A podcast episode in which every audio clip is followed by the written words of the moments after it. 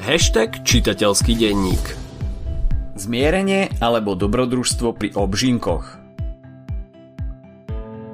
Dnes si prejdeme dielo z obdobia medzi romantizmom a nástupom realizmu, palárikovú drámu či lepšie povedané veselohru, zmierenie alebo dobrodružstvo pri obžinkoch.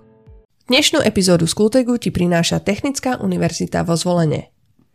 Zvolenská technická univerzita je na Slovensku jedinečná vďaka svojmu zameraniu na les, drevo, ekológiu a techniku.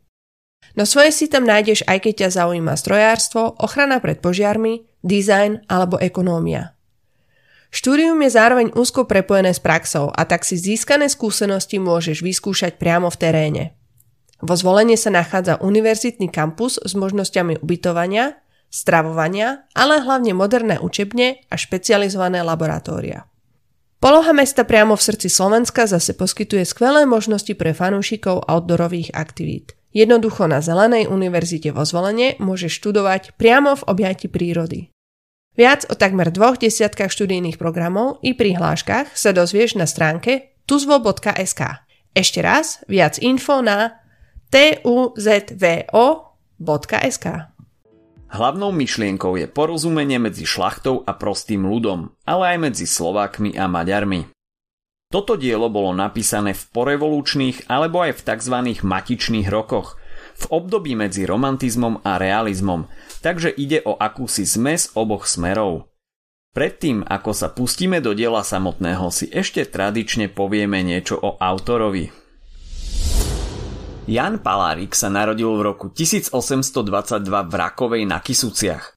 Bol to dramatik, publicista a kňaz a veľmi sa zaujímal o národný a literárny život na Slovensku. Narodil sa do učiteľskej rodiny, takže základné vzdelanie dostal od rodičov. V štúdiách potom pokračoval na gymnáziu v Žiline. Teologické vzdelanie dosiahol v Ostrihome, Bratislave a v Trnave. Po vysviacke nastúpil na miesto kaplána v Starom Tekove. Povedali sme si, že bol známy aj ako publicista. Pracoval ako redaktor v časopise Cyril a Metod, no pre niektoré názory, ktoré sa vtedajšej cirkvi veľmi nepozdávali, ho preložili na faru do Budapešti.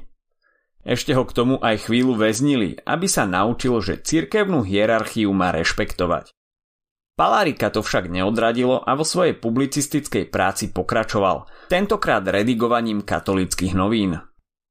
Palárikovi v tejto dobe veľmi chýbala rodná hruda a robil všetko preto, aby ho preložili naspäť na Slovensko. Nakoniec sa mu to aj podarilo a dostal miesto v Majcichove pri Trnave.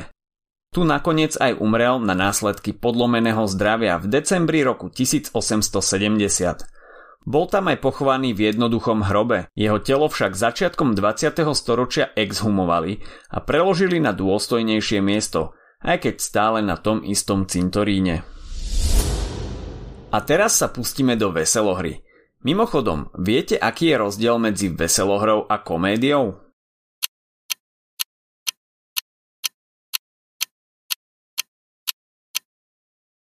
Rozdiel je len malý, avšak existuje. V komédii sa postavy tvária aj správajú vážne. Vo veselohre sa však smeje divák i postava. Sú si vedomé vlastnej smiešnosti a zabávajú sa na sebe a na situáciách, v ktorých sa ocitnú. Zmierenie alebo dobrodružstvo pri obžinkoch je veselohra v troch dejstvách, založená na vtedy veľmi oblúbenej zámene osôb. Prvou hlavnou postavou je Miluša Oriešková, učiteľová dcéra, ktorá sa nebojí povedať svoj názor, pozná cudzie jazyky, zostáva však hrdá na svoj slovenský pôvod. Ďalej tu vystupujú grovka Eliza Hrabovská, baron Ludovit Kostrovický a zememerač Rohon. Grovka je sirota a už od detstva sa o ňu staral baron Kostrovický, otec jej snúbenca. Volajú sa rovnako, takže si ich nepomílte. Miluša robí Grovke spoločníčku a jej vplyv jej rozhodne prospieva. Je milá a láskava k služobníctvu a hlási sa k slovenskému pôvodu. Na druhej strane mladý baron Kostrovický, jej nastávajúci, sa vyhlasuje za Maďara, hoci je to rodený Slovák. Dokonca odmieta hovoriť po slovensky, Dej sa odohráva na Grovkinom statku. V prvom dejstve sme svedkami Grovkinej dobroty a láskavosti, keď príde učiteľ Oriešok, Milušin otec, a prosí Grovku o peniaze na opravu školy. Tie mu samozrejme prislúbi. Potom sa rieši slávnosť obžinkov. Dedinčania ju prosia, aby na svojom pánstve dovolila usporiadať obžinky. Slávnosť po zbere úrody. Grovka súhlasí. Jej spoločníčka Miluša má počas slávnosti dostať venček z obilia. Spolu s Grovkou sa dohodnú, že si vymenia úlohy, aby vyskúšali Grovkinho nastávajúceho, baróna Ludovíta. S ním sa totiž od detstva nestretla, čiže Grovka bude mať úlohu žnice a Miluša bude predstierať, že je Grovka. V druhom dejstve sa dozvedáme, že mladá grovka nie je jediná, kto má obavy z dohodnutého manželstva. Na pánstvo prichádza baron Ludovic s priateľom Rohonom, ktorého pozná zo štúdií. Prezieravo sa tiež rozhodli vymeniť si úlohy, aby vyskúšali barónovu nastávajúcu. Hosti privíta Miluša preoblečená za grovku a hovorí s nimi po slovensky, z čoho je Ludovic zhrozený. Keď s Rohonom osamejú, povie mu, že Grovka sa mu vôbec nepáči a chce ísť radšej domov. Rohonovi sa však Grovka, vlastne Miluša, veľmi zapáčila. Ludovít, prezlečený za Rohona, neskôr stretne krásne dievča s kosákom v ruke, Elizu. Očarí ho natoľko, že kvôli nej zostane. Rohon sa medzi tým Miluši, ktorá sa mu veľmi zapáčila, prizná k svojej skutočnej identite a tá tiež vyjde s pravdou von – s divadlom sa však rozhodnú pokračovať. V treťom dejstve Ludovít, alebo teda Lájoš, zúfalo beha po dedine a hľadá svoju popolúšku. Nakoniec ju nájde medzi žencami s obilnou korunou na hlave.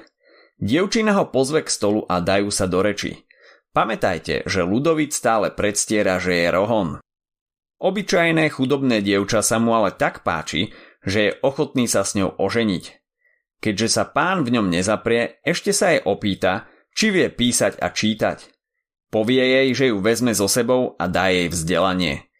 V tom príde Miluša, falošná grovka a Rohon, falošný barón. Ludovít Miluši povie, že on je skutočný barón a že sa celý čas zahadzovala s obyčajným zememeračom. Milé od neho, že sa takto vyjadrí o kamarátovi. Miluša stále hrajúc grovku mu povie, že zahral pekné divadlo a odvedie so sebou Elizu.